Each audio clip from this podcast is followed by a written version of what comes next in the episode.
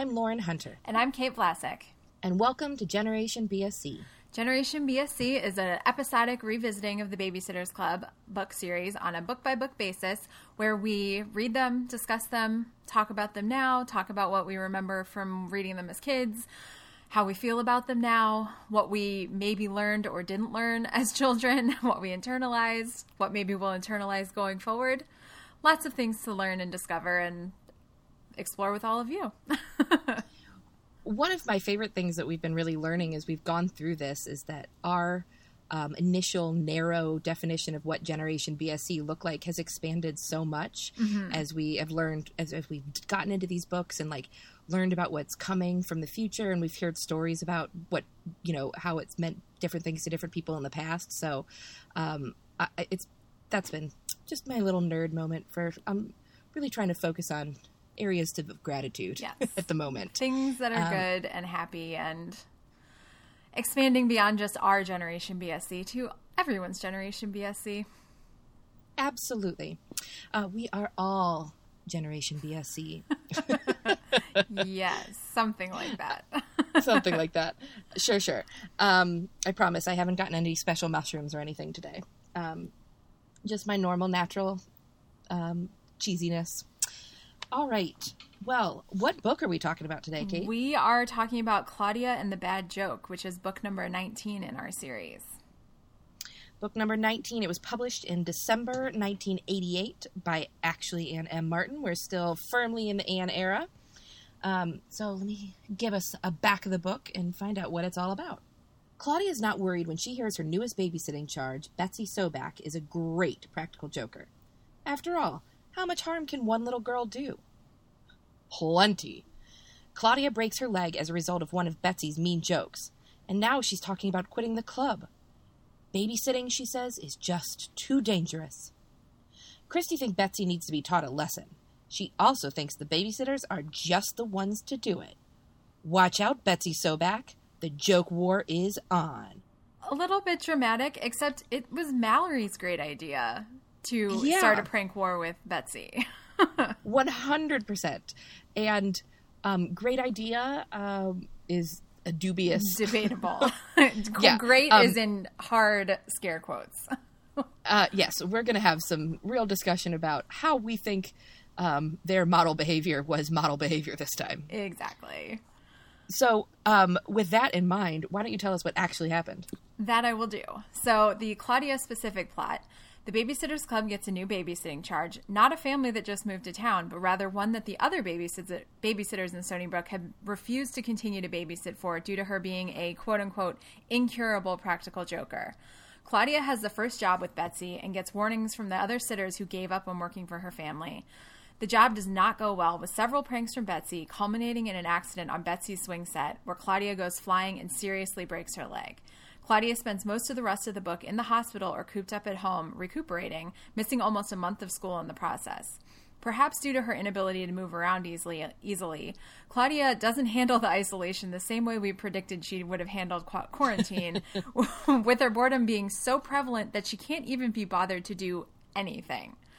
Claudia also contemplates dropping out of the Babysitters Club due to the risks associated with babysitting, but eventually realizes, after a visit from Betsy to apologize in person, that she was focusing on that piece of her accident to avoid thinking about how embarrassing and humiliating the experience was for her, which results in her choosing to stay in the Babysitters Club after all. The Babysitters Club plot generally. The Babysitters Club spends the book mostly dealing with Betsy's practical joking, along with the practical joking throughout the neighborhood, particularly by Mallory's siblings. The Pikes spend a chapter pranking Jessi and Mary Anne before the girls prank them back with a story about a zoo and an escaped elephant. Mallory has the great idea, as noted, to prank. she has the great idea to prank Betsy back to teach her a lesson and get her to stop playing pranks. And she, Dawn, and Kristy all take their turns, with Kristy being the one who finally gets Betsy to see the error of her ways. In particularly, in particular, due to Betsy's embarrassment at being pranked at the movie theater in front of her classmates. Kristy brings Betsy over to Claudia's house for a heart to heart, which causes Claudia to elect to remain in the Babysitters Club, much to all the girls' happiness, including Stacey. Claudia's one caveat is that she never wants to babysit for Betsy again, which the rest of the girls acknowledge as being reasonable. There's just so much like what the fuck happening in this book all over the place. Yes. Uh, like I think Um, I know we, there have been a couple that we said were not our favorites. I think this is the one that I've, I, I've the first time I've actively been like, yeah, this one's not for me. It's a nope. Well, and that's what's so funny is because like this, like I said in the last episode, this is one of the books I still had from my childhood. I clearly remembered it very strongly, and not my favorite, but like clearly it like resonated with me for some reason. I don't know why. I wish I had a better sense of like my reasoning for why I kept this one, why I read it so many times. Although I probably read it so many times because I still had it, so it's a little bit chicken and the egg. But like, yep, yeah, there there's a lot of not great activities and actions by most of the babysitters and the kids that they babysit for. It's just not great. Yeah. So let's start with the big theme of this one pranks. So, uh, like, I don't know about you, I'm just not really a prank person.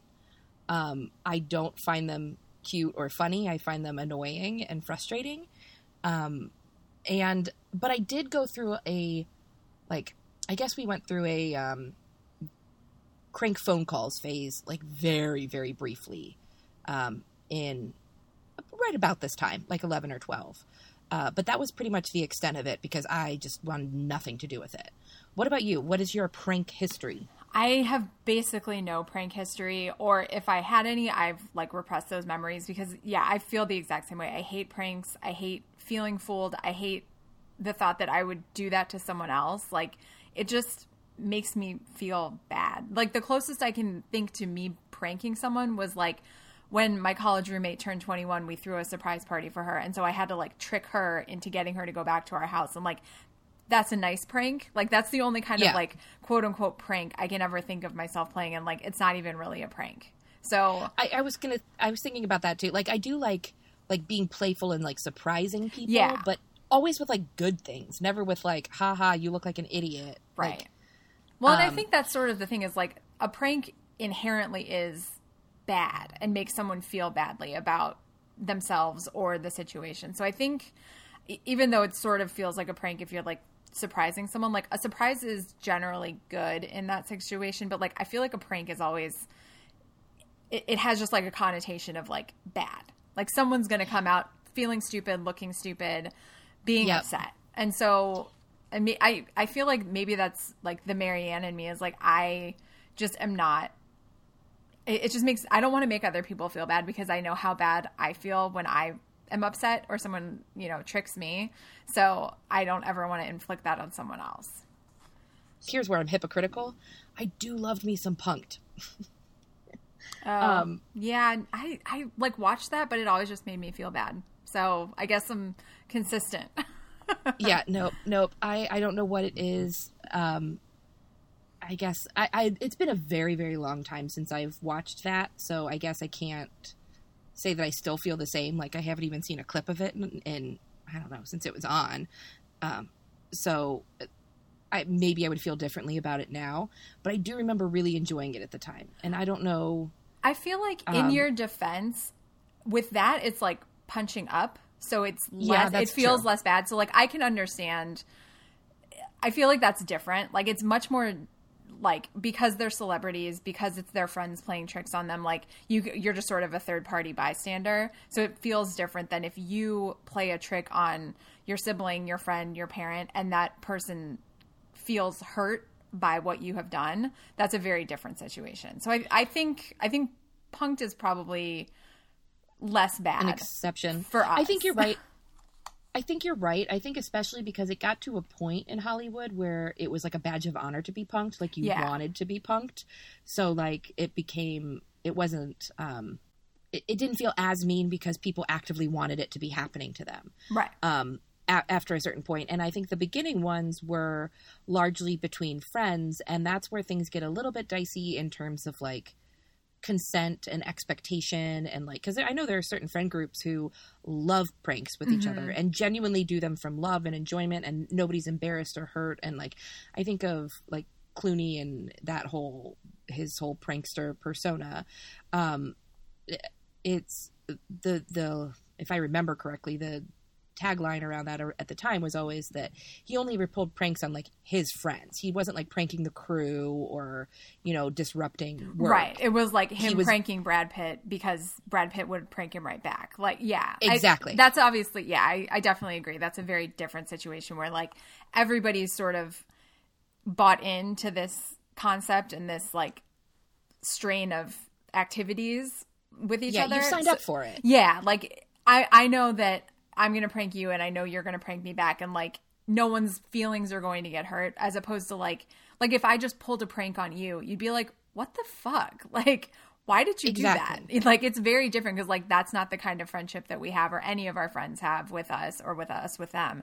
So like exactly, it's it's one thing if like that's just your your shtick and like your friends group shtick, as opposed to like I think it'd be funny to prank Lauren and I like do something and you like get upset. I, I would literally be like, the the fuck just happened. Right. Um, exactly. And I I think we do get that difference in um the contrast between the Pikes and Betsy because like the Pikes are all into this um, mail-in prank catalog as well. Mm-hmm. Um, which side note, that's one of those things that like gets introduced now and everybody's into it, and it like it pops back up in the future if I remember correctly. Yeah, I think but, so. But um, it was one of those things where it's like, oh yeah, we've all heard of that immediately. Um, but in, in any case, uh, like the Pikes are all in on it. Like they're playing jokes on each other, but like he, the, in when Mallory is babysitting or who was babysitting, it was Mallory and Dawn. It was Jessi. Babysitting. It was Jessi and Mary Anne were babysitting the Pikes. Wow, so I got that completely wrong. Like just I mean, they do babysit other people later. Dawn and Dawn and Mallory both babysit Betsy later, oh, and they're part okay, of the I know what, on them. So that's yes, probably what you're I, thinking. I know why I was thinking of Dawn because um, it, it, I was thinking about the ice cream, and Dawn gets the ice cream prank with Betsy, um, but it was Mary Anne or um, who was babysitting over the twins and their version of the ice cream prank, which was uh, giving Nicky the tennis ball covered in chocolate mm-hmm. syrup. Um, and like they, they note he pouted but he couldn't be too mad because he had you know pranked them on the other thing right. so like they're all they're all on on the same level with it right the difference with betsy is uh, and and claudia in particular um, but really it sounds like everyone betsy has ever interacted with Except um, for her mom, who thinks she's just like incorrigible. Well, we'll get into that because there's some dark pieces of this particular book um, that are just sort of like casually dropped in. But anyway, I'll get back to that.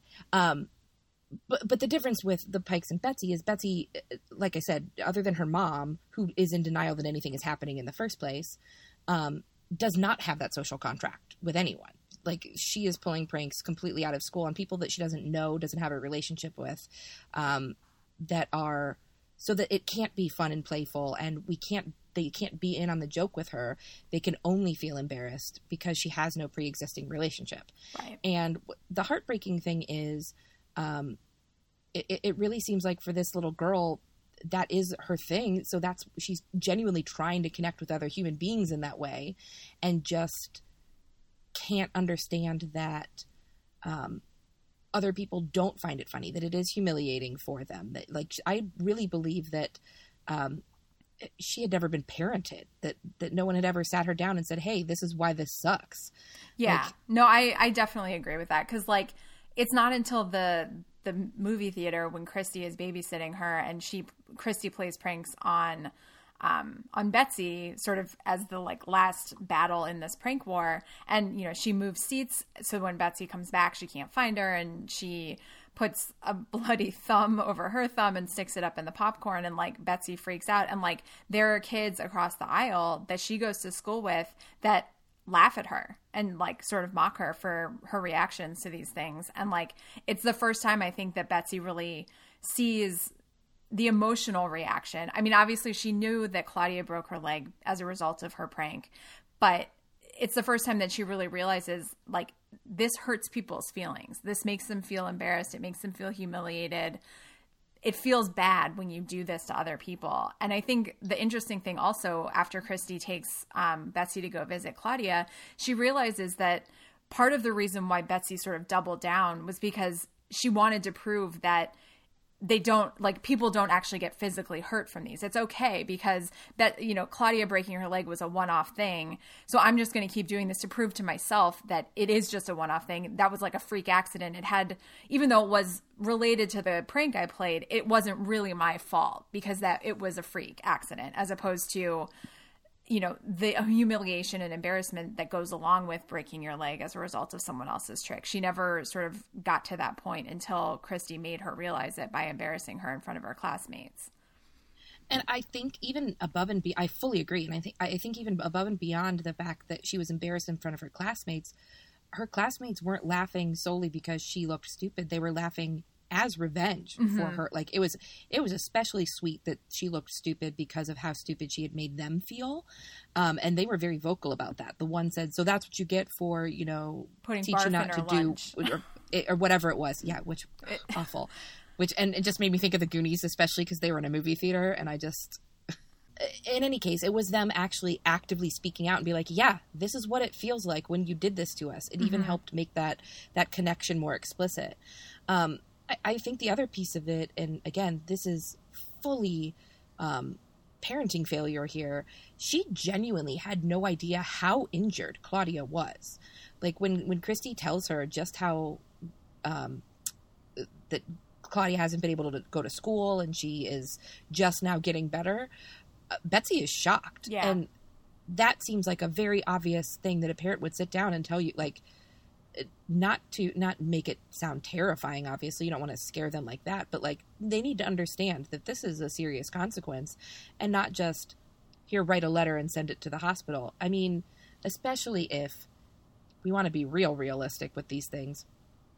In this kind of neighborhood based on the type of people that seem to be involved in the a number of these scenarios it wouldn't be unheard of that danger of litigation would be coming up. And mm-hmm. like obviously we we know Claudia's parents wouldn't do that. But from the hints that they drop about the Sobaks, they seem like the type who would immediately assume uh, lawsuit, lawsuit, and in which case um, you would think that they'd be doing a hell of a lot more to make their daughter, you know, rep- appear repentant or you know make bigger shows of it. Or they don't, don't wouldn't want her to admit fault. Oh, that's fair. I didn't think about that part. So I mean, an attorney. I mean, I'm not that kind of attorney, but like just from like pop culture, that's usually the the you know one of the reasons. Like, oh well, I don't want to. I can't apologize because then you might use that against me later, and whether or that's not it's a lawsuit or not. I mean, obviously, there's nothing in the books that indicates that this is part of their reasoning, but clearly Betsy's parents are not great. I, I mean, it's like every weekend they're gone for the entire Saturday at a fucking golf tournament. Like they go to two golf tournaments during this book, and it's like hang out with your kid. You know, like how many times? So this book takes place essentially over the course of like a month, and Betsy's right. babysat at least four times. So it's like that's. I mean, I I feel like when I was a kid, we had a babysitter like maybe once a month, maybe. Yeah, and that was maybe. like a, a Saturday night. A yeah, like the I, I I know that it's part of like the books. They need to have babysitting jobs. That's the whole point. And like these are the kinds of kids that need babysitting. You know, for a couple hours in the afternoon. Like that was never a thing that we really did, and that might have been partially because like we went to daycare. So I don't know, but but regardless, like Betsy's being babysat a lot. So it's a little bit yeah. It, it makes me feel sad for her because like you were saying, like she doesn't know anything about how badly Claudia is actually hurt. She doesn't get the opportunity to really understand that. She doesn't understand why she shouldn't be pranking people you know, like clearly her mom just, like I said at the beginning, like her mom just thinks she's like incorrigible and like, oh yeah, she's gotten past that. She's grown up a little bit. Like she doesn't even know that her daughter is doing this. Clearly she's doing it at school. She's doing it to all of her babysitters. All of her past babysitters have been like, peace out. I'm never babysitting you again because you suck. I mean, hopefully they didn't say that to her face, but like clearly her mom knows why these people will not babysit for her anymore she's exactly she has to have gotten calls from the school with with the number i mean there were at least five or six kids in that movie theater that were like betsy the brat i can't you know look at what you're getting this is what you get for what you did to us at school so like there's clearly a discipline problem here and Betsy's mom, in particular, she's really the only one we actually meet, and we only hear anything. Well, that's what I was going to say about what she says. But like, clearly, the parents are just sort of like, you know, blinders up about Betsy's interactions with other people. And it's So, yeah. the father isn't mentioned at all other than in passing. Like he is a complete non-character. So Yeah. obviously he's not involved. Um, and i don't know if you caught this but it was sort of a throwaway but she mentions i also have a sister who's 23 and has a baby. I'm an aunt. That's right. um, which means that this mom she's either one of two things. They don't specify but the mom is either um, a second wife much younger second wife with a new kid and that's its own weird situation or an oops baby or a, or a um, i guess that's not fair maybe they chose to have it but th- generally people don't tend to choose to have babies what 17 years apart right. um, without some serious reasoning behind it. And I, maybe it's judgmental to to get into those, but I don't know. Rich suburbanites with kids with that big of an age gap that generally says to me, Well, um, and looking at that in comparison with the the clear issues with the parenting of Betsy in Exactly. particular, like it all sort of adds up to, eh, like you said, it's an assumption. We're reading into things, but like the more things you add that get to the that you know sum total of, you know, she maybe wasn't as wanted as the first child or whatever. Like it, clearly there's issues, and clearly she's not being parented in the way that she should be, and it sucks. Like Betsy has some issues and like it it just sucks that her parents are letting this continue the way that they have. So I just think it's interesting too that um, that parallel of you know Betsy's dad being just a complete non-entity. Um, in this description of Kristy, Claudia does mention that you know her dad ditched them a long time ago, and it is very nonchalant about like Kristy doesn't seem mad about it, but like what kind of dad doesn't even send a birthday card? And uh, even that they they seem very matter of fact about the fact that dads just sometimes aren't there. Um, and I thought that was interesting. I don't know. I, I would highly doubt that that's intentional. That there's probably some, you know, implicit biases happening there. Um, I know there's been much has been made about you know the Disney model of you know dead parents, but um, but I just think it's something interesting to note. And you know, Dawn's dad is the character who stayed in um, California, so we we get her mom. The only real dad that we really interact with at all is Mary Anne's, and that's largely about the fact that he's not a mom. Um, so uh, you know, Watson is um, Kristy's stepdad, and so they don't really talk about them their relationship too much to this point as in context of father daughter. It's more you know about his how it's changing the family vibe. Um, I don't know, just an interesting. I guess Kristy's dad or um, Claudia's dad, Mr. Kishi, is is around, and he makes funny comments sometimes, but we know very little about the Kishis. Like we've spent much more time with Janine and Mimi. The the actual parents are sort of just we know they want more out of her schoolwork and they don't approve of Nancy Drew or junk food. That's kind of kind of it. Um, I don't know, just something I noticed as we were as we were having this discussion. Um, so we'll have to be keep an eye on that. Maybe see if that's something that is reoccurring. Yeah. well, Um, I mean, even just looking at like the Barretts to go back to book five, like Oh yeah, Mr. Barrett kidnaps Buddy because he thinks his ex-wife or separated wife. It, it's sort of they they reference it both ways, so it's unclear. But you know, he's not around as much, and then he thinks that it's you know his wife's fault or ex-wife's fault, whatever, and like kidnaps his kid. Like, yeah, we don't get a lot of good shining examples of good fathers in these books so far. I think. and like we've we've talked about Mrs. Pike a number of times, and like I know Mr. Pike was on the trip, but I don't remember him at all doing anything other than being there. Um, fascinating, Yeah. interesting, interesting. Something to keep an eye on. Um, before we we move on too much, since as we're talking about parents, um, and like little darkness in here. Um, I more and more that I read these just feel bad for Dawn. Um, again, I'm not calling out her mom here. I'm not getting back onto that. Although her Just mom is still sta- is still dating Trip. Dating trip, Like- yes. Come on. Um, well, that was part of it. I just I had to read this passage because holy crap, this may be the darkest thing I've ever read in a book aimed at children. With her brother Jeff back in California, Dawn's never in a rush to get home. She might be if she thought her mom would be there, but Mrs. Schafer works very hard at her job and recently hasn't been getting home until 7 on weeknights.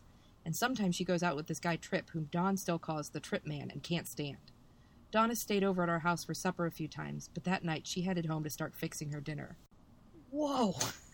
That is just. That is depressing. Like, uh, That's also kind of the reality of a single parent in this era, though. You know, like exactly. That's true. you know, it, it's I- I I sort of applaud Anna Martin for including it because it is it is sad, but like there are definitely kids that were reading these books that had that exact same experience. So I think it's it's kind of nice that they can see that there are other people like that because that was never something that I remember anyone that I went to school with talking about like, oh, I had to, you know, go home and fix my own dinner cuz my mom didn't get home from work until 7. Like that was just, you know, that's not a conversation that most people would have with their peers. So I think it's it was sort it's sort of nice. I mean, it's not nice, obviously, Yes. but like I think it's nice that there's an example of that kind of family relationship, which is obviously difficult for kids that are going through that, but it's the reality of the situation. You know, if if that if you have a single parent and that's what their job requires, you know, sometimes that's the sacrifice they have to make and that I mean it sucks, obviously, a ton. Yeah. But yeah. yeah, it was one one one hundred percent. I um I I love that there's representa- representation of that. Um, I I think uh, there were a couple of reasons it stood out to me so interesting. It was um one, it had been a hot minute since they had just sort of listed everything out like that with Dawn, Mhm. where I'm like, oh, I didn't realize how glum, how bleak her home situation had gotten um, really quickly. Um, and two, we know I, I again I can't remember when, but we know that um, spoiler alert, she and Mr. Spier end up married, and she and Mary Anne are you know sisters and and have much more of a so-called traditional you know home unit, two parents in the home. And I think that's Um, coming up pretty soon Pretty actually. soon. Yeah, so it's interesting that they like included it in there, but then gave it sort of a fairy tale ending. Um, I, I guess I, I don't know. We'll have to see how that all is Mhm. handled. How it plays out Um, for sure. Yeah, but the other thing I was thinking about is actually I said that, so I lied. There are three things. Um, the third is um, it's just I think it's stark to me. It stands out so much because um, nobody else has that level of like shit. Basically, everybody's got a little bit of something that gives them you know their their struggle backstory, but aside from racism um, with Jessi, Dawn's real life shit just does not measure up compared to like Mallory's. I want to be an author and I wish my hair were straight. Like it, it just seems, um, again, because it was all listed out so starkly in such a short passage, how just how much she's getting dumped on. I just feel really bad for her. Yeah. Um, I do think one thing that's kind of interesting, and I know we we noted this in the last book, and it comes up again here. Dawn is kind of the best friend in the Babysitters Club. She's the one that 100%. remembers in this book in particular. She's the one that remembers to bring um, junk food for Claudia in the hospital. You know, like she was the one who wrote postcards to Jessi and Mallory in the last one. Like Dawn's the best friend for sure, and I and I'm wondering if that's maybe not explicitly or directly related, but like it sort of comes across like she has to take care of herself, and so she wants to make Mm-hmm. And sure others. that well, right, but like that's the whole point is like she she knows what she needs, and she wants other people to feel taken care of because she's not really being taken care of, so she goes out of her way. She goes out of her way to make sure that our friends are feeling loved and included and have what they need. And I think I don't I don't remember that being like an inherent Dawn quality from when I'm, you know, reading these as a kid and like reading these again now I'm like and I know I think you said it in one of our past episodes like Dawn is like low key amazing and yes, it it's just like each book she just keeps it's like a reminder like Dawn's the best friend in the babysitters club like flat out. One hundred percent. One of the you mentioned Dawn bringing um, the food to Claudia in the hospital. Dawn made sure to get what, like you noted, what Claudia needs. None of the other girls um, cared about that at all. Like Mary Anne's the only other person who brought in something, and she brought Tigger, which was for her. Right. Like Claudia was clearly not jazzed about She was so uncomfortable about Yeah. a cat in the hospital where there's definitely not supposed to be a cat. And like, come on, Mary Anne, like use your brain a little bit. I you're old enough to uh, recognize, like, kids that are old enough to coordinate how they did when Claudia fell off the swing would know do not bring a kitten into a hospital. Um, and and it just felt very much like that was for Mary Anne. Mary Anne thought the kitten would be cute in the hospital with Claudia, and Claudia was like, I, "This is not what I want." Yeah. Um, so I, I, it's funny if you would have asked me before we started all this who was the best friend, I probably would have said Mary Anne. Mm-hmm. Um, and the more I'm seeing it, the more Mary Anne some of um, had displays some less than admirable qualities. Yes. And I don't know why I had Mary Anne built up in my head as this perfect, like virtuous character. Um, yes, I do because she is exactly who I wasn't. So of course that meant you know she was the the foil in that in that way. So Mhm. I had her like um but like, I mean, I on a pedestal. Yeah, but I I obviously did not have her on a pedestal because I I you know most identified with her. I think my and I I don't know that I thought that she was perfect, but I do think that she's definitely described as being very empathetic, and I think that that might be part of why I thought that Mary Anne probably was like the best friend because she she's so sensitive and feels so deeply when things happen that it seems like that would then translate into doing what Dawn does and making people feel loved and included and getting what they need. But clearly, she's not that person. so it's it's just interesting. I think um, I, I you hit on it exactly. I, I think she is sensitive, but I don't know that she is empathetic. Those are different things. Um, she feels really deeply when stuff is going on, but she feels it for her. I don't know that she necessarily like is feeling it for other people.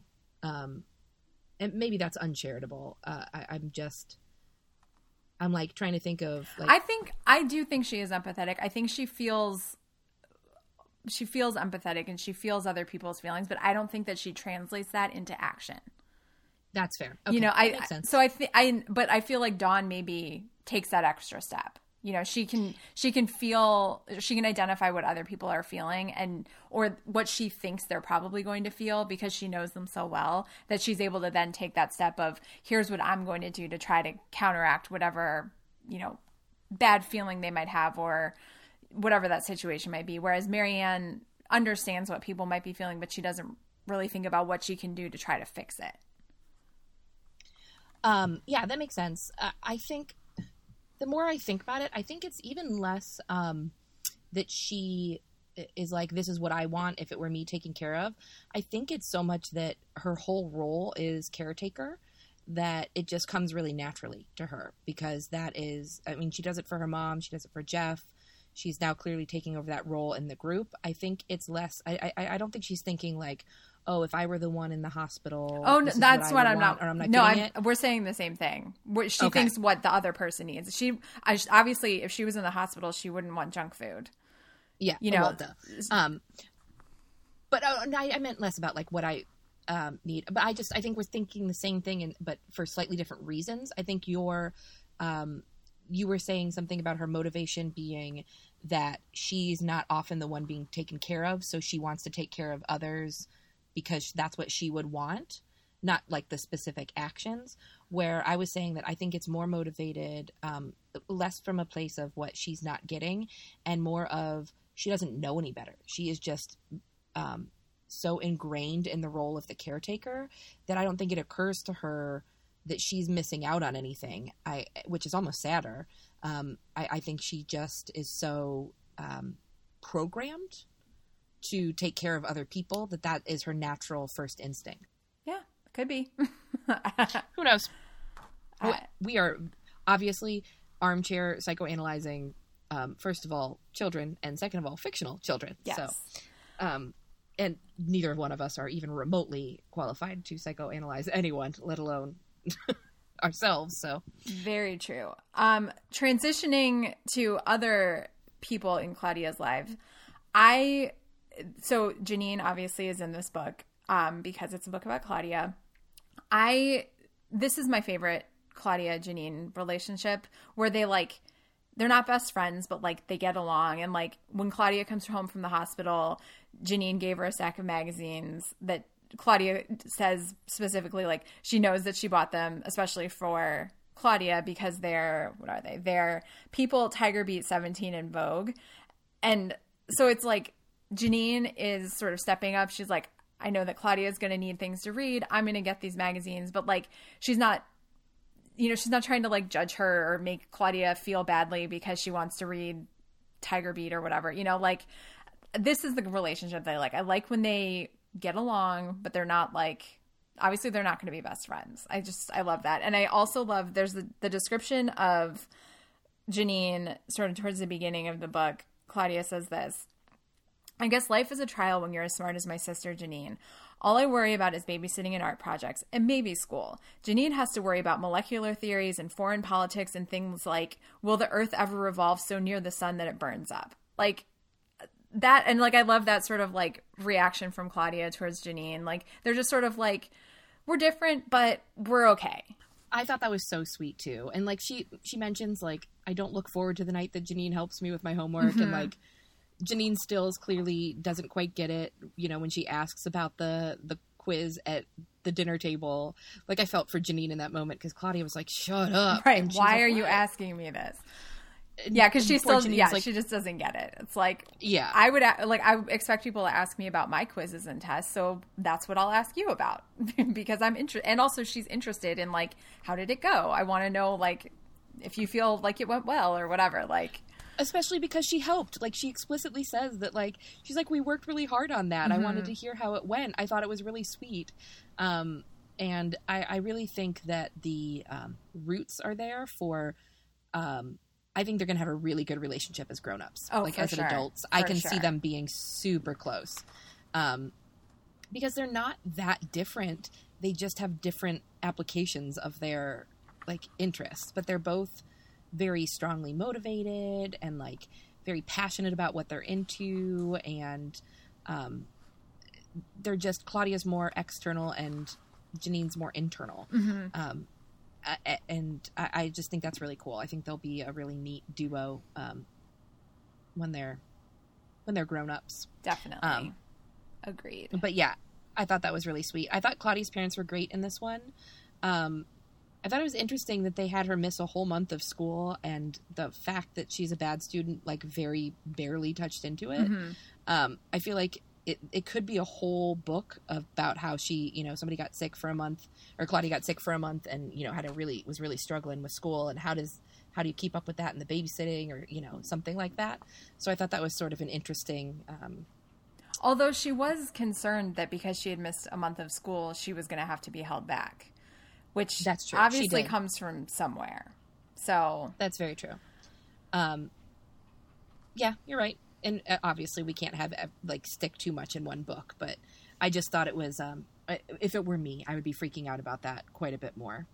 Um, yeah. What Although I do think it it was nice that they sort of gave Claudia a reprieve from being the like quote unquote bad student character. You know, like there's enough other things going on in this book that like adding that extra layer of like will she get all her homework done? Will she stay caught up? Like that's like a little too much drama maybe like they were like i think we're good without that being an added layer in this you're absolutely right i just think it's interesting they could have chosen a different um, character to be laid up for a month oh that's that, true that school wouldn't have been a factor um, it, it, just was something i, I, I noted um, we talked a little bit about when we were, we were talking about pranks um, about the humiliation factor of it and to me, I think of the whole book, that idea was handled the best.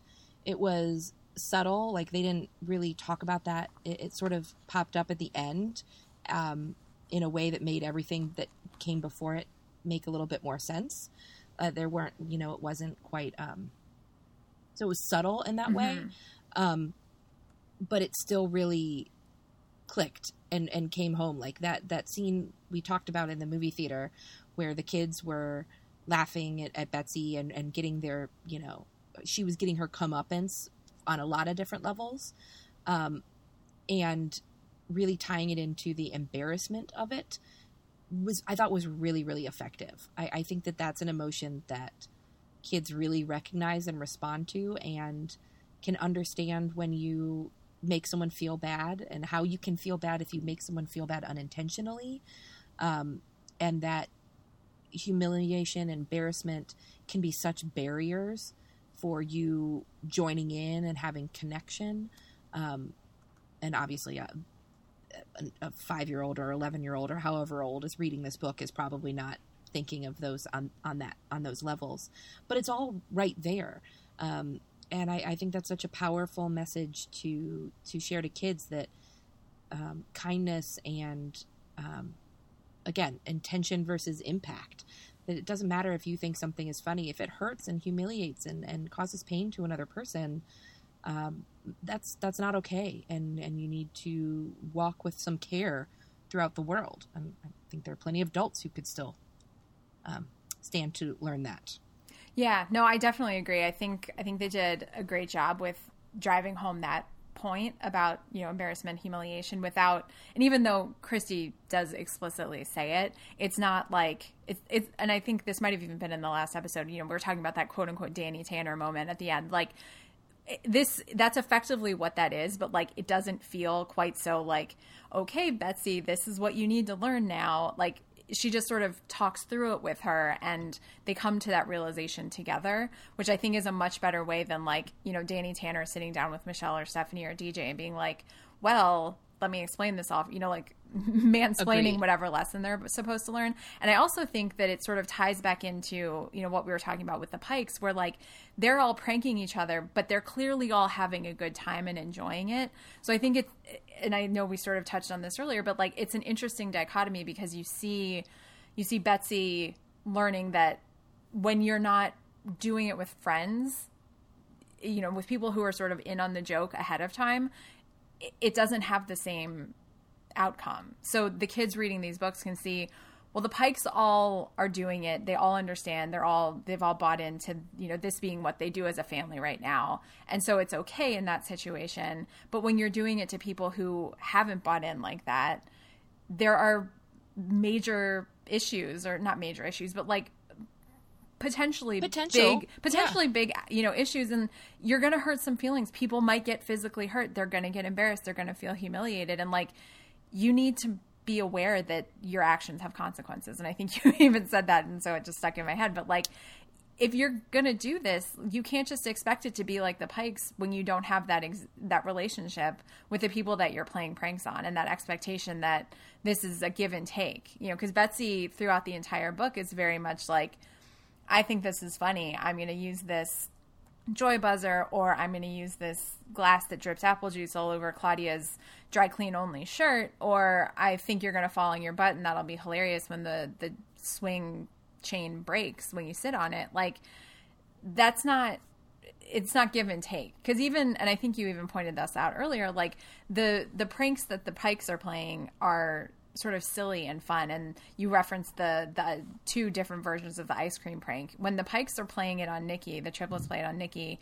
They cover an, a, a tennis ball in chocolate, so it looks like a an, an ice cream scoop. So when he goes to scoop out his ice cream, the tennis ball you know pops out bounces away he gets a little bit pouty but then he laughs and cleans it up and go get, goes and gets some other ice cream when dawn is babysitting for betsy she's been good pretty much the whole time that Dawn has been babysitting. They play Monopoly and they're having a good time. And then Dawn's like, hey, why don't we have a snack? Betsy says, oh, I'll take care of it. Let's have sundaes.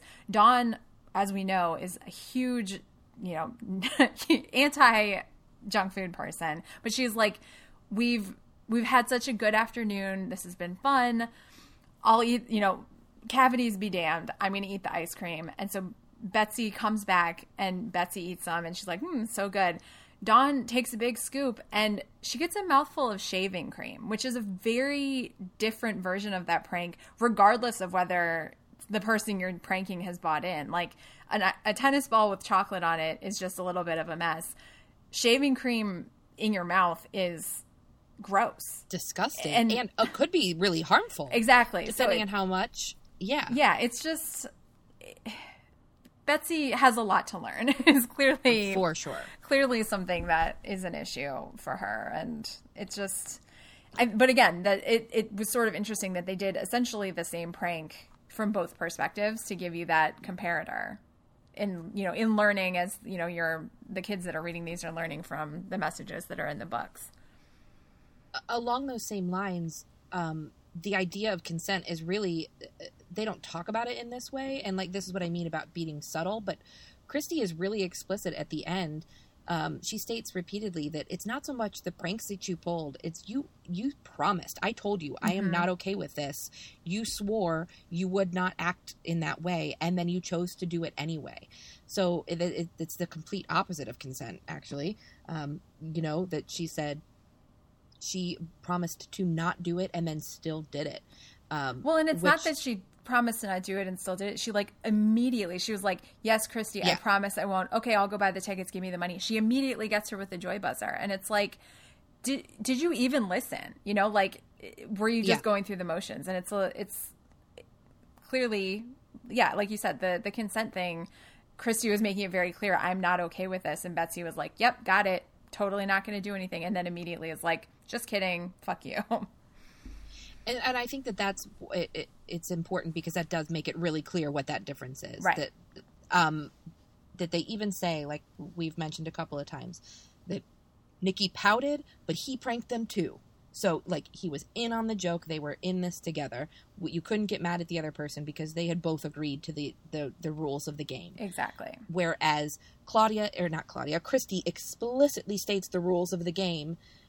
Um, Betsy agrees and then immediately breaks them yep which we see a lot of that these days. yeah Um, and I think that that might be part of what I'm I'm responding to. Um, is I, I think that you know I, I was trying to talk about how I felt so bad for Betsy earlier, and a big part of that was me trying to talk myself into liking this girl because, like I said, I really I had I had a bad taste in my mouth for a lot of this book, and a big part of it was I was like, who cares? She's an irredeemable brat. Like, ditch her and move on. Yeah. fire the client. I I mean I have in my notes I have Betsy sucks at least five times. Like pretty much every time she pranks someone, it's like, what are you doing? Like, ugh. Yeah. yeah, no. But it, here's I, the thing: the babysitters kind of suck too. Yeah, Like, uh, so uh, it just kept ringing in my head. I don't know if you remember this, but in when we were talking about predictions for last week, you said, "I know they don't prank her." Before Claudia breaks, or after Claudia breaks her leg, because that would be really shitty. yeah. Clearly, enough- I rep- that I repressed that memory because yeah, it's like so then, two minutes into this book, Claudia breaks her leg, and I went, "Oh shit!" yep, Um, and sure enough, and it was kind of shitty. I was like, uh, like I, I I understand that they are children too. I'm again trying to find some grace for them. Um, they are children responding to children, but that is so not the way to handle an an, escalation of prank war. right. That just seems so ill advised. Like, and, but it, it, the thing that's appalling to me about it is it's what solves the the issue. Like, it should be that the escalating prank war leads to an even bigger issue or a potential for a, a bigger issue that brings into relief. Oh, we are just as bad as she is. We're also putting people in danger. We're also behaving, you know, inappropriately and instead they're rewarded for that escalation, which just uh, is not okay. Yeah. Ju- I'm I'm not on board with that at all as a resolution for this. Like as a resolution for Betsy, the the the things that Betsy learned about bullying, or not bullying, but um, pranking, the, the, that those ideas of you know the the relationship that you build and and being able to joke within the confines of, of an established relationship, all fabulous lessons. The babysitters, no, not at all. In fact, uh, it was so shitty. I, I was so angry with them. Um, I had to stop reading at one point. I was like, this is just, this is not what I want people to be teaching our kids. Yeah. Retaliate, strike back harder so that she's hideously humiliated and feels terrible. Right. Like, Well, that's the lesson here? Yeah, because there's there's not even like even a throwaway line that's like, okay, so Betsy learned her lesson, but we really shouldn't have done that. Like, there's not even like an acknowledgement. Like, No, maybe this was a fully- bad plan. They're like, we did it. We got her to stop being a prankster. Like, uh, it's not great. It's it's Yeah. really not great. They they fully pat themselves on their back for how smart they were and are like uh, complimenting the whole way through about how um, you know they keep coming up with the everybody's giving them these really good ideas and they're they're so clever. And i'm like so are we we landing on the side that uh, pranks are good and we should go for it? Because that is not what It's only the good. messaging that i want to be taking. It's only good if somebody learns a lesson, like on Arrested Development. that's exactly what i was going to say exactly what i was going to say Only That's why you always leave a note. Exactly. Again. Pranks are only okay when someone's learning something. you know what is so funny is like this is literally the real like the the um earnest version of that joke Yep. that's that's what this is wow um so if you don't know we will explain this reference um we usually blow past them but but considering that this one actually is a real point um the patriarch uh, of the um, arrest, family and arrested development, the Bluths, used to, and the matriarch, I guess, used to um, teach the kids lessons. and I'm using air quotes um, by hiring this one-armed man to like.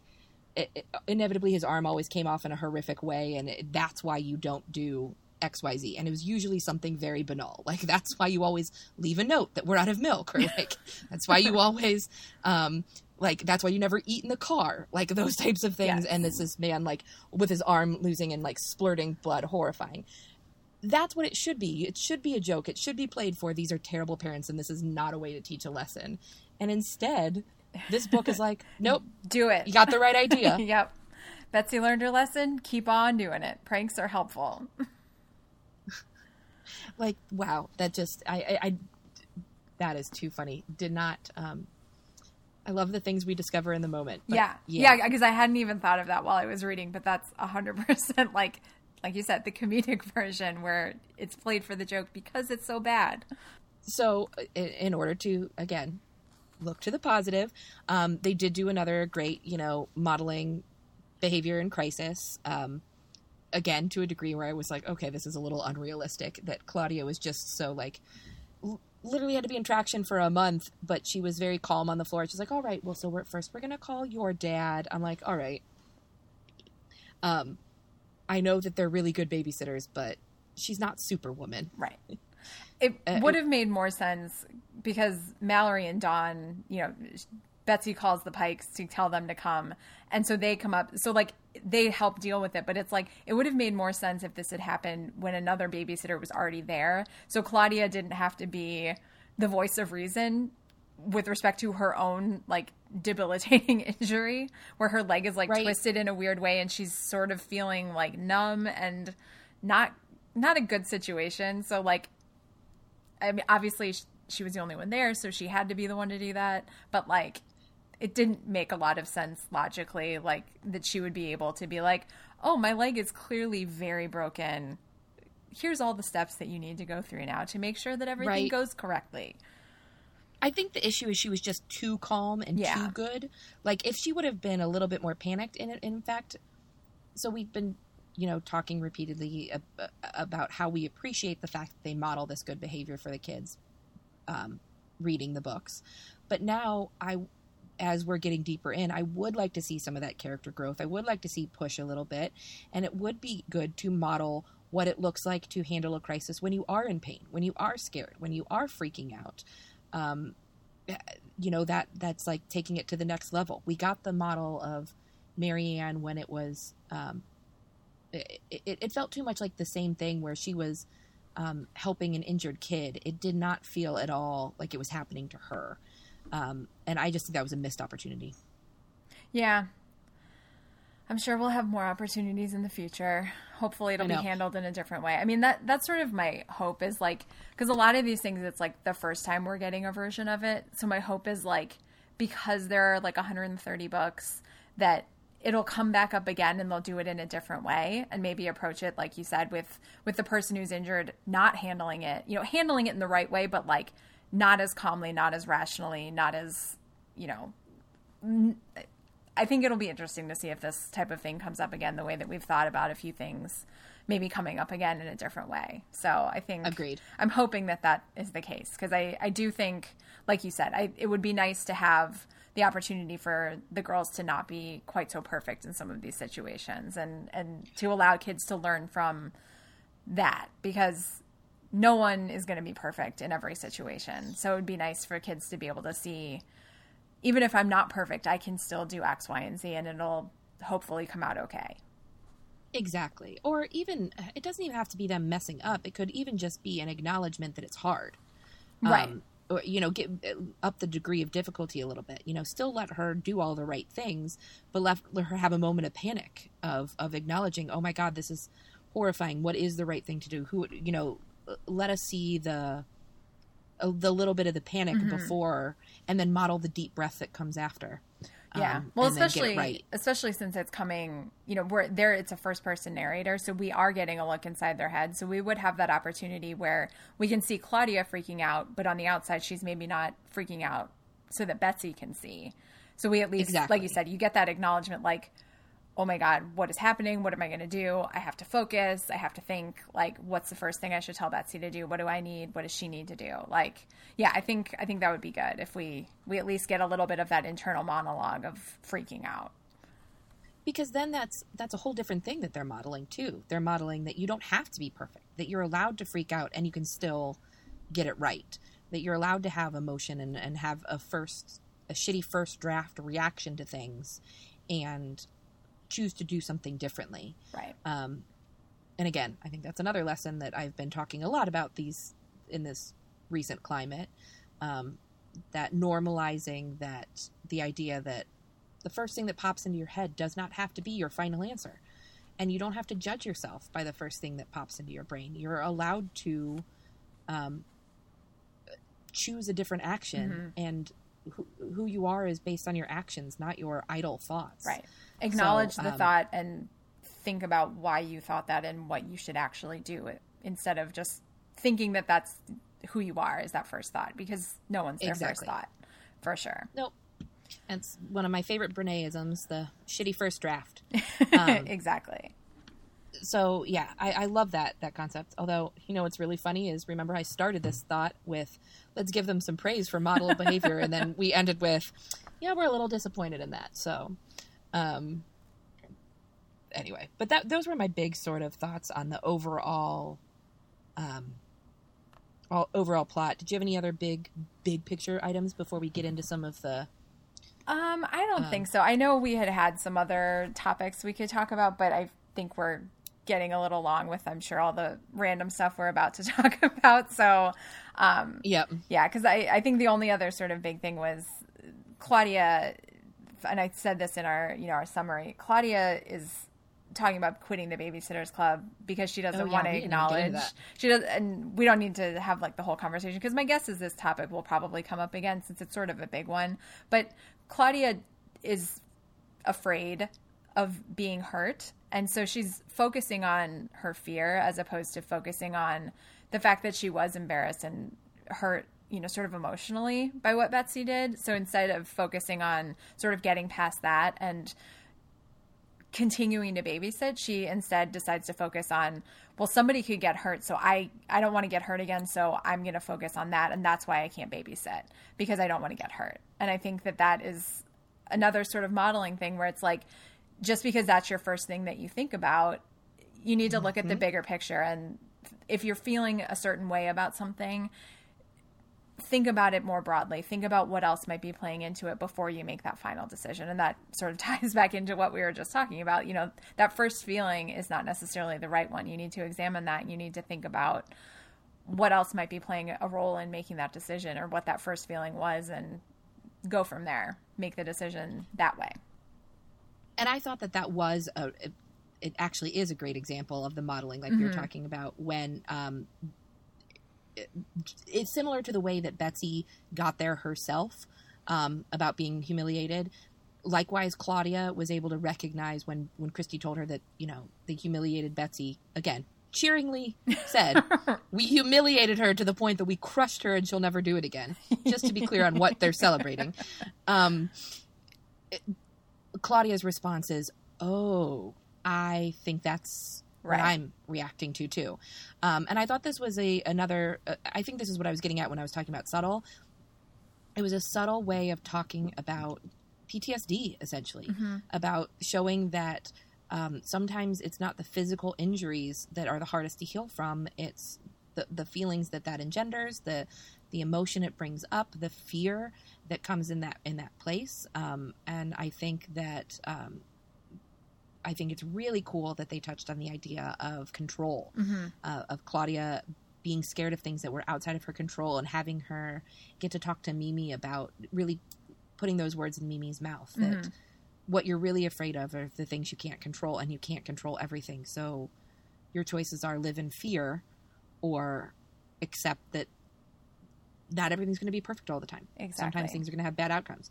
And obviously that is very very oversimplification. I'm not getting into a PTSD discussion here because to be very honest, I have very little experience of that. I am in no way qualified to talk about it. Um, but it was what I thought of when some of the things that she was describing felt to me like the signifiers of PTSD that I know from other media. Mhm. Um, so I thought that was a fascinating little wrinkle to it. So I'm glad you brought that up. Yes, definitely. So, any random thoughts that you wanted to touch on? Um, I had a couple things. Um, do you want the serious one or the funny one first? Um, let's go serious, and then we'll so we can like Transition. transition out to the funny? like the funny stuff to end to end it on a high note. I was thinking the same thing. glad glad I went with my instincts. Um, okay, so one of the things that um, I noticed, and uh, so obviously we've been having discussion about race within these books, um, but clearly the events of the last couple of weeks have really forced us to um, dig deeper. Um, I, I, I can't obviously speak for you, Kate, but I know that we have had private conversations about not private. That sounds like we're like in a secret bunker. Just you know, I Personal mean, conversations not recorded, offline. personal conversations offline.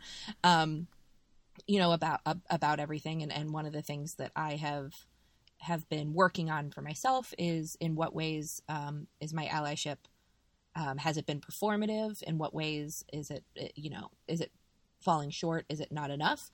Um, and in what ways am i still blind to microaggressions and um, the systematic racism that we are encountering all the time that i'm still benefiting from?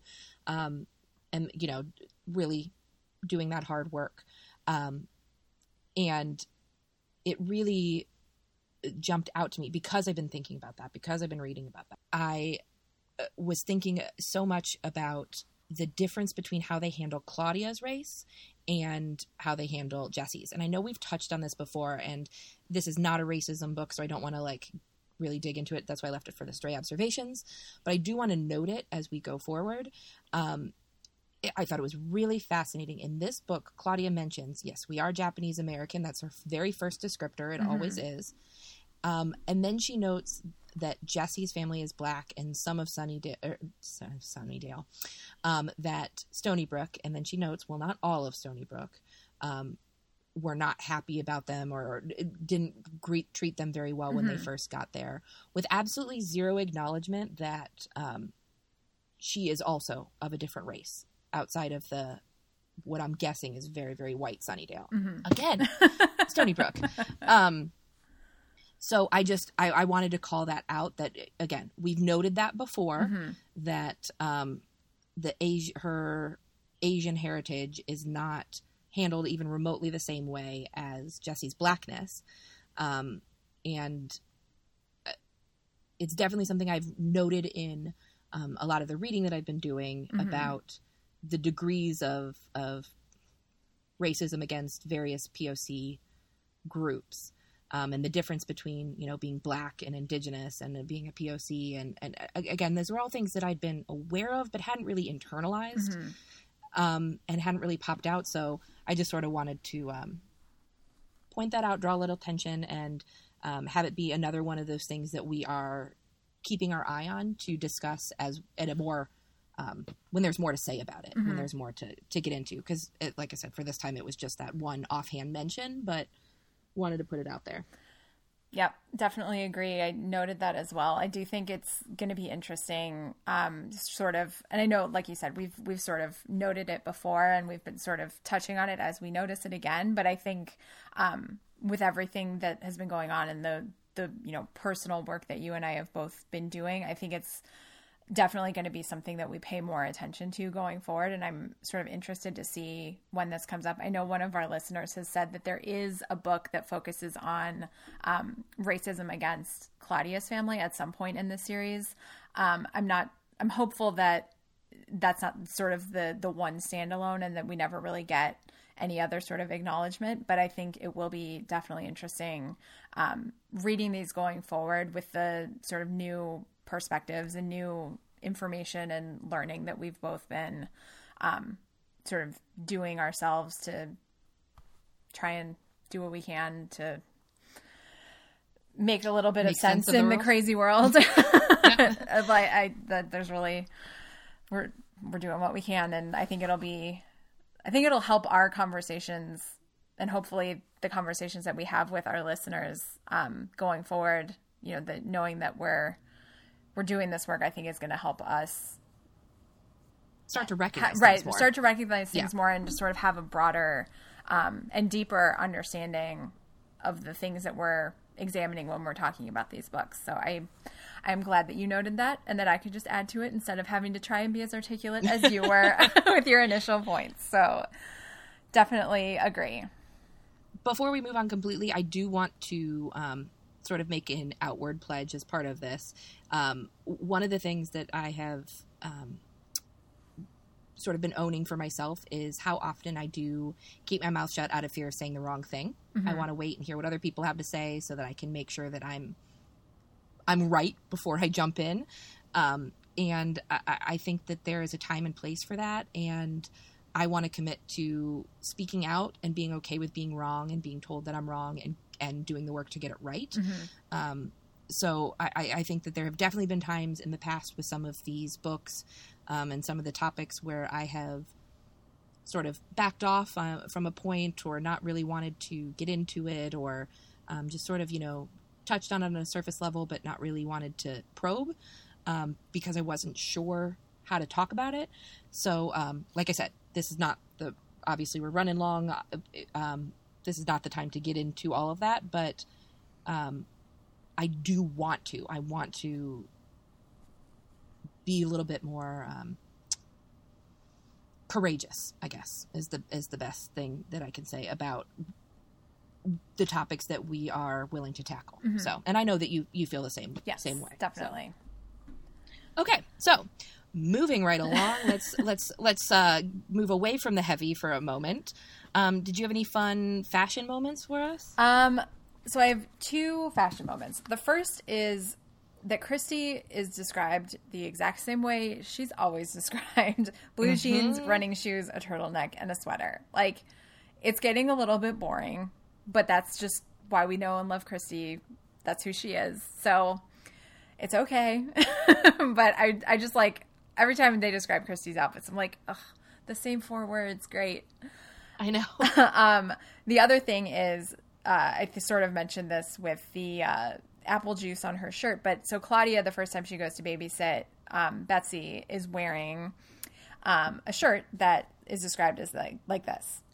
I'd taken a shirt of my dad's, painted it, and sewn sequins all over it. It had taken ages to do, and the shirt was very special to me. Also, it had to be dry cleaned.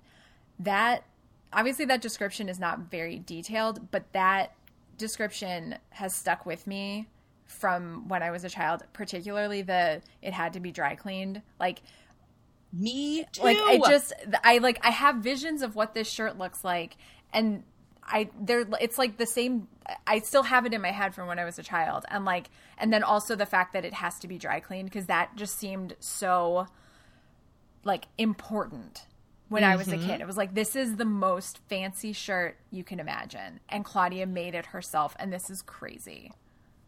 So pop culture led me to believe that dry cleaning was a far more prevalent thing in my life than it really is. Um, I think I own maybe two by design. I think I own two things that are dry clean only, and I just never wear them because I can't be bothered to to dry clean only. I think it might be different for people who have to wear like actual suits to work every day. Um, as a person But- who does have to wear at least semi-professional attire, yes.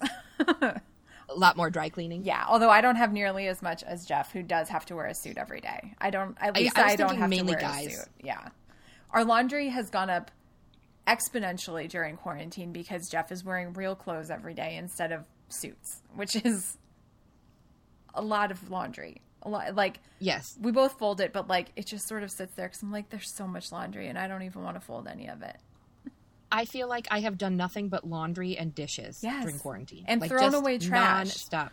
Yes. It's like so I, I do my best trash. to like limit the amount of trash that I have because I'm conscious of that. But like, Yes. there's just I live much. alone. What is happening? How I live alone. I eat three meals a day. Why am I doing the dishes every single afternoon? Like I don't understand. Um. Anyway, that was a wow tangent. yeah. Um, I'm sure everyone listening totally feels the same though because we're all in this together. Um, but laundry is the one I take particular offense to. I just I hate laundry. I don't mind most chores, but laundry of any kind. I'm There's so many steps to laundry. I think that's the problem. and even and even dry cleaning, then it's expensive and you have to take it and pick it up. I just no part of it Yeah. do I like. that's I just going to be a no. yeah. Um, Related to do- the oh, I, did you oh, have another? I was just gonna say, I, I was just gonna say I. this is why we need to be in the same room. I was just gonna say I really um vividly remember this one as well because of the dad's shirt thing. Mm-hmm. Um, I believe Claudia repurposes her dad's shirt a couple of times. Yep. Um, because I went through a phase where I was obsessed. I have, I think I have a picture somewhere still of me in one of my dad's shirts um, as a, like eight or nine year old, and it's very funny. I have a picture of me in one of my dad's shirts, and he's like teaching me how to tie a tie. And I have vivid memories of this happening because I was like, I want to learn how to tie a tie. I don't need to know how to tie a tie, but like, there's there's pictures. My mom was like, "Oh, this is so cute," and like, but yeah, I'm like wearing one of his huge, oversized for me button downs and tying this like crazy pattern tie that my dad never actually wore because he was not a crazy pattern tie kind of guy. Oh, mine was. I was had, mine had a um, still has a Rush Limbaugh tie. Oh. Um, uh, but it's and it's very loud and very 90s. I don't think he's worn that tie in a million years. That's not fair. Sorry, Dad. I don't mean to throw you under the bus. Um, but I definitely remember having him teach me how to tie a tie, and I th- I want to say it is because of these books. I'm pretty sure in one of them she borrows her dad's oversized shirt and wears it with a tie, and I remember thinking, how cool. Um, and I instead just looked ridiculous. I but, um, totally understand that. And also to branch off of the type of tie, my dad's tie was a Jerry Garcia tie. Yes, my dad had a couple of the Jerry. Garcia ties. That Um, was a thing. God, I forgot about that. yeah, I they're probably still around. But related to the shirt is the snack that she and Betsy are eating when she spills Yeah. all the apple juice on her shirt. Yeah. Oatmeal cookie, oatmeal raisin cookies, and apple juice. Like that is a nightmare combination. Like no, thank you. That is so horrible on so many levels. That's like orange juice and brushing your teeth. Yes. What? No. Like terrible combination. Why would you do this to us? Any other thoughts? Um, I did want to just shout out. So I know why. Um, I don't know where baseball came from, but I do know where the Alan Gray came from. Um, so we haven't really talked about it, but we briefly mentioned prank calls. There's a runner in this one um, of first of all the Pike kids trying to do prank calls and failing miserably, which was adorable. Um, like they just couldn't get the jokes right. But it, it, it throughout it, there are there's somebody prank calling the babysitters, um, and it's it turns out to be Sam. But I had conflated that when um, in Claudia and the Phantom phone calls when Alan was one of the boys calling Kristy. Ah, Um, okay. So I had conflated um, the two. I remembered the prank calls. That's what I was really remembering. Um, but it, I, I said it was Alan Gray, and it was it was not. It was just Sam. Um, On that note, I do remember having to ask my mom what Prince Albert in a can was. me too. 'Cause I, was, just like, going to say that. What is that joke? I don't like. I don't understand. Don't get it. Like maybe you should go catch him. Like why would I have a person in a can? I, exactly. So I remember asking that same question. I was like, I don't get it. Um, so imagine, I wonder what the they have not changed that joke. It is still in my version. So I wonder in the graphic novels if that's Oh still yeah. A thing. Um, so anyway, just, For the listeners, Prince Albert in a can was chewing tobacco in a can. So if you had it, Oh. you should let him out. I don't know why I thought Prince Albert in a can was tuna. and now Prince Albert just always makes me think of something dirty, and so I don't. Hopefully, the children reading this don't have the same I- thought. Agreed, which is why, again, um, if you don't know, don't Google it. Um, but those were that was my big. I was like, okay, at least I I felt vindicated in that. At least I understood why I got there. Um, baseball, I have no idea. Um, I have two other thoughts. Okay, great. Okay. So the first one is when Claudia is getting her cast off, both her mom and the male nurse that she asked about getting her cast off make the same joke about the saw and how they haven't lost any limbs yet. So Claudia responds to her mom, You told me a grown up thing, I replied. It's like adults have a stock of jokes and sayings, and they pull one of them out whenever they're trying to cover up for something. They all know which ones to say when. It must be something you learn when you're about 21. And I was like, I love that because I totally had that feeling when I was a kid. Like, how do all these people have the same corny jokes? I 100% had a whole I like had to stop reading when I got to that part because I was laughing so hard and had that same moment I was like, well, first of all, the layers. I was like, "Oh my gosh, there is a stock like pat cliche thing." Um in fact, I was just talking about this um in when talking about the weather in Vegas when I was living in Vegas, the the pat line was always, "But it's a dry heat." Right. whereas back here in Ohio, it's it's not the heat, it's the humidity, and like everybody says, Everybody has the exact same. Yeah. Everybody says the exact same things, and it had been so funny because I hadn't heard it's not the heat, it's the humidity. I used to tell people in Vegas, "Oh, that's what we say back east," and then um, I was on a um, Zoom call with some friends, and um, Fermansky actually was like, "Yeah, but it's not the heat, it's the humidity," and I was like, "Thank you, see, proof." Everybody knows it. um everybody knows it. So those are the pat things. So i was like oh my god claudia is so right. Yep. um and that was already laughing. And then when she got to when you turned 21 and i was like yes. Um no you need to be a little bit older older to be that corny. Exactly. um and number two the idea of 21 being um that's what on par of like the adult version of things. Once you're 21, then you'll find out all the jokes for adults. no no no oh my god that that, that did make me laugh a lot. No. I'm glad you pointed that out i'd forgotten about Oh that yeah, one. I was like, that's hilarious. Um, and then my last, just sort of random one-off thought, and I don't think there's really an answer to this, but like, when do they all write in and read the club notebook? Because it's always in Claudia's bedroom, and like, Kristy's always like, "Did everyone read this week?" And it's like, "Yes, we did." When? Like, do they stay late? Do they come early? Most of the time, we see that they come early, but they don't actually read. So I just wanted to note that because I want to know, but I don't think there's an answer. I have had that thought before. I wrote it down as part of like the timeline question mark, like uh, how does this book work?